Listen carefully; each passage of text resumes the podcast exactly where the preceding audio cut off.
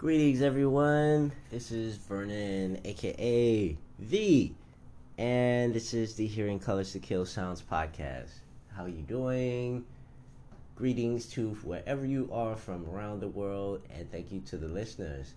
And yeah, we are winding up this last, what, second book?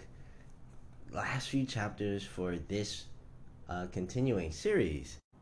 And I'm really excited that I get the opportunity to go into the third book, which I have never done before. And I will start this practice of actually writing and then having more material for the fourth book so that I can actually finish this fourth book.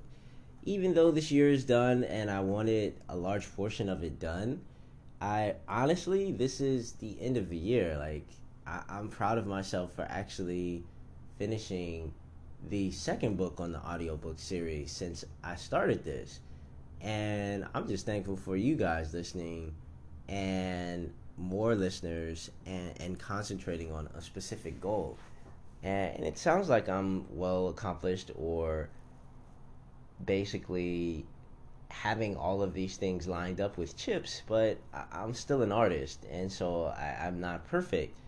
And that's one of the benefits of being an artist, is that you, you give yourself some leeway, but you still hold yourself accountable. And this is those instances. So, like I say, the more responses, the more you guys like the material and or respond, the faster it is that I respond and, and I give more insight and more information and, and more content. So, yeah, let, let's jump into it. Okay, so, from my understanding, everybody is in the second book, right? Now, in this particular part of the story, we're dealing with disembodied angeloids, or A N G E L U I D S, angeloids. Now, these were figures that I created, obviously indicative of their name, speaking of if they were angels or not. And in the world of Celestial, everything, even if it's spelled a certain way, has a different connotation to it. And it is not just that specifically, it is a numerous amounts of things. And I wanted to craft some characters that experience life for the first time type of mentality, and or had this sense of experience something that I had not experienced before, or at least cognitively, so that I could remember. And the thing that came to mind was incarnation, or the act of thinking of being born. And I wanted this to be the same thing that was important in Celestial, because everyone had forgotten their memories, but with some sense of purpose. And so the purpose being as in they, they understood that there was something to be had. There wasn't just uh, the questioning that was going on, like in the other installments. It, the questioning kind of takes over the piece. But in this one, they were investigating Uh, actively, and then two, moving along with the story and all these different characters that were involved. And so I thought it was an interesting notion of having that, because when I created it, there were three characters: Palm, Lemur, and Um. And, and I'm thinking of the last character I may or may not have mixed with another, but these were just angelic type of figures, which, once again, I, I shy away from purgatory, heaven, or hell type of descriptions, because those things have existed since antiquity. And in the dreamscape, I, I had a little more leeway in describing what it was that I wanted to, to say. And so I was like, well, okay, these guys are from here, they're from there, and if it's Celestial, that's even more crazy. So let me make this so that it looks like that. Is basically what happened with this story. The the notion of the characters were larger than life, and I wanted them to be as such, but I still wanted them to have some humanistic aspect of questioning something. Even if it's incarnation, it, you one would think of a disembodied soul, or they think of this floating whoever, and then they're making the decisions of, okay, well, I want this in life, or I want this, or, or I want this. And, and that's the notion that I wanted the reader and the listener, you, to understand about these characters, is that they aren't aloof, they aren't just out there, they they are very cognizant and very aware, and to the point of it almost being where they're asking uh, Michael and other characters, which I allude to as being an angel or angeloid, and, and having some credence in making the decision of what they wanted to do with said life, and the reasoning and why they wanted it to be that way. It was it was very curious too, because it took some time uh, for me to formulate this world and not make it a dream, or not make it just some random video game looking type world. It, I wanted it to be a bit more wholesome, that people could identify with if they were to read it and then come back and read it again. And so the last one was named A Door of a Thousand Destinies.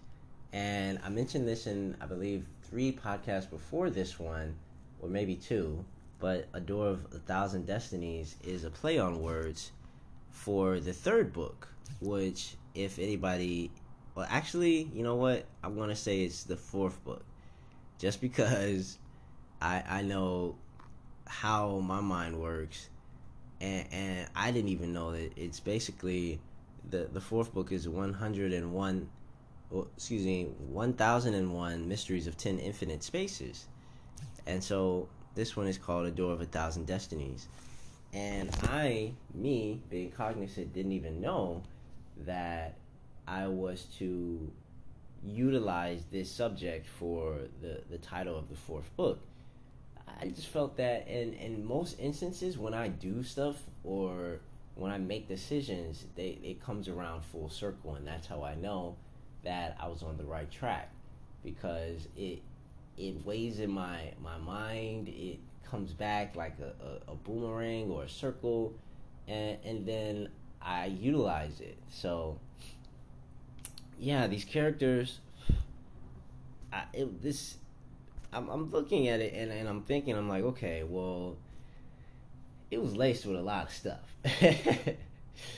Like, it, it's really, I'm really proud of the, the writing and things that I did. So now that I'm inspired to write more, I, I have to make it just as much in-depthful for you guys. And the things that I like about stories are the, the curious nature, or the way that something is introduced.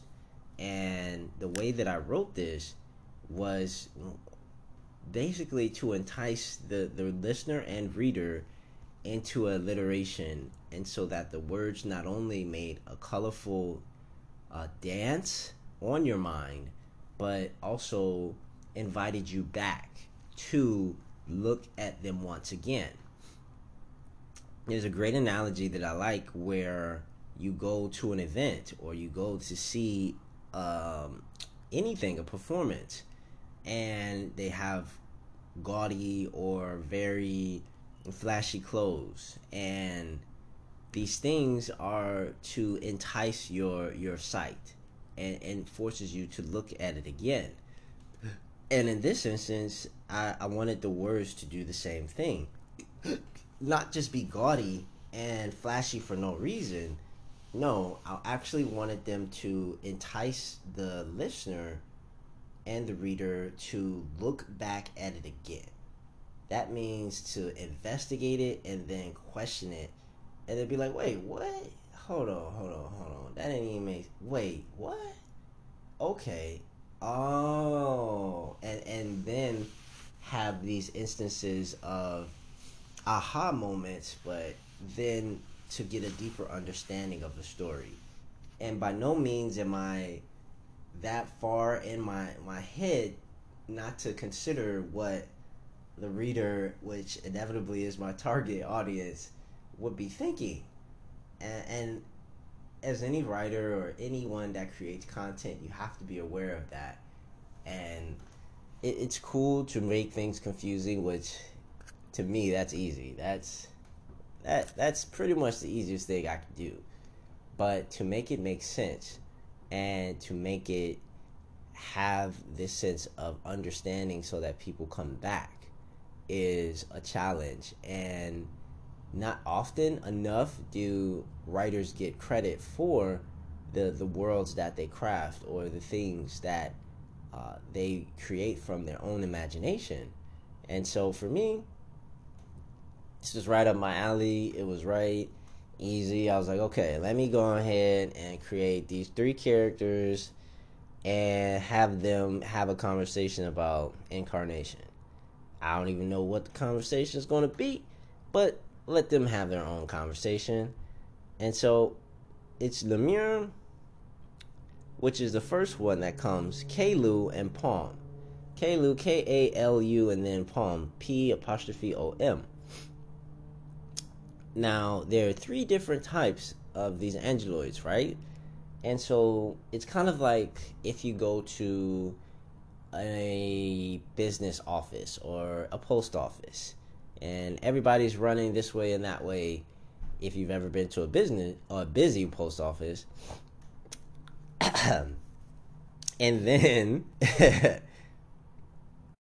having the aspect of understanding what's going on in all the departments. And so, and the one before this one, I, I explain, and it even says that Palm ran into a line of other souls, sorting experience, confusion, delegates to life. Funny yet oddly jovial. Pardon me, the angeloid inquired, is this the way to birthing? Of course, a voice sang. At your own leisure, though, the time god is missing. And so, I like leaving cliffhangers, and I like leaving things to guessing. And the best lesson that I can give is comic books, and how each and every one is a certain amount of pages, unless it's a graphic novel, and then it leaves the to be continued at the end. Each and every one of those comic books that you see in the store has it to be continued, and or just does it in its own way. And so this was my to be continued, of course a voice sang at your own leisure, though a time god is missing. Right. To have, once again, and, and I'm reiterating these things so that you, you understand the tools that I, I placed here, so that people could come back and they felt comfortable with coming back. If they were to put the book down and then go handle something and then come back again, they could easily pick up uh, cognitive, cognitively where they left off. And, and so Love Stamps picks up where that one left off. And I even laid, named it as such, uh, Love Stamps, because it, it was a play on words, the, the karmic or this dance of life. The the notion, and, and I'm mulling over the subject of incarnation in itself. Now, I'm an artist, okay? I, I have to reiterate this so, so, so, so much so that people don't misconstrue my words for something else. Artists are meant to be creative. They're meant to twist things and to think insanely different, because the rest of the world is the rest of the world, and artists are meant to be artists. So by no means am I anticipating anyone to accept any of these ideals that I have about incarnation. There very, very well may be someone who knows about this subject way more than me. I'm pretty sure there are a hundred billion, but to have that aspect and, and to be an expert at something, I, I just wanted to scratch at the surface. This is not me saying you should do this or that, or you should believe in anything. It's quite the antithesis of science fiction if one is believing the most obscure things as factual. I mean, it very well may could be, but there's a statute of limitations, as is all things. So what I'm saying is that when when I created this story, I was thinking, I'm like, okay, well, this is the conversation that I'm having in my head. This is the notion that I've never, in all of my adult years, had said conversation with myself. I usually would, it wouldn't even get to that point. It would just be like, oh, okay, boom, and then go to another thought. But to actually sit there in a chair and think about, hey, if you were who you are and you had the opportunity to choose your life, every detail of it from start to finish, to put in the surprises, to put in the twists and turns, would you do it? What would it include? Would you remember everything? Who would you want to see? Would you agree with them beforehand and have a conversation on what conflicts and or cool things that you wanted to do? Or would you just speak to yourself and meet them afterwards or on the way to birthing an incarnation or carnation? I sat for days trying to understand what the rest of the world has understood for hundreds of thousands of years, in that aspect that they've existed, and me just existing for the short amount of time that I was here. But to to get that as a frame of reference and include it in the science fiction was somewhat of a challenge. And I was proud because I was like, okay, okay, okay, okay. Okay, finish that part. And then went to the next part. It was the first time that I had done something like that. And I introduced it to a few of my friends uh, online because they have or are very well versed in art and literature. And poetry is their thing, and, and they're very well versed in that too, but they were versed in the, the world spectrum of things. And I wanted to get their opinion on what they thought uh, words and my cadence and how I utilize them. And they were very impressed, and, and I like this. And not just for a pat on the back and ego stroking. If it made sense to someone else from a different country, then I knew I was on to something. And, and that, I, I, I continued. And I was like, okay, all right, let's keep going, keep moving forward. And so the Love Stamps is a shorter version, and you could see this in the second book, but indefinitely, indefinitely, in the definitely, indefinitely. You would see in the third book how a lot of these have been shortened. And not just shortened because I didn't have anything to say. It just was shortened because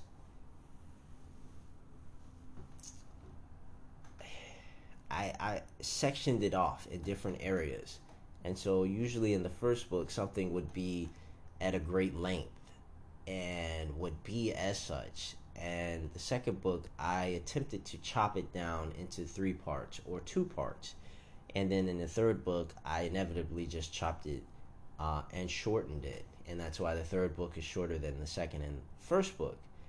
Now, the fourth book, I have no idea how long that's going to be. It could be short, it could be long, two hundred pages. We'll see. Give me some time for that one. And so the Love Stamps also, oh, yeah.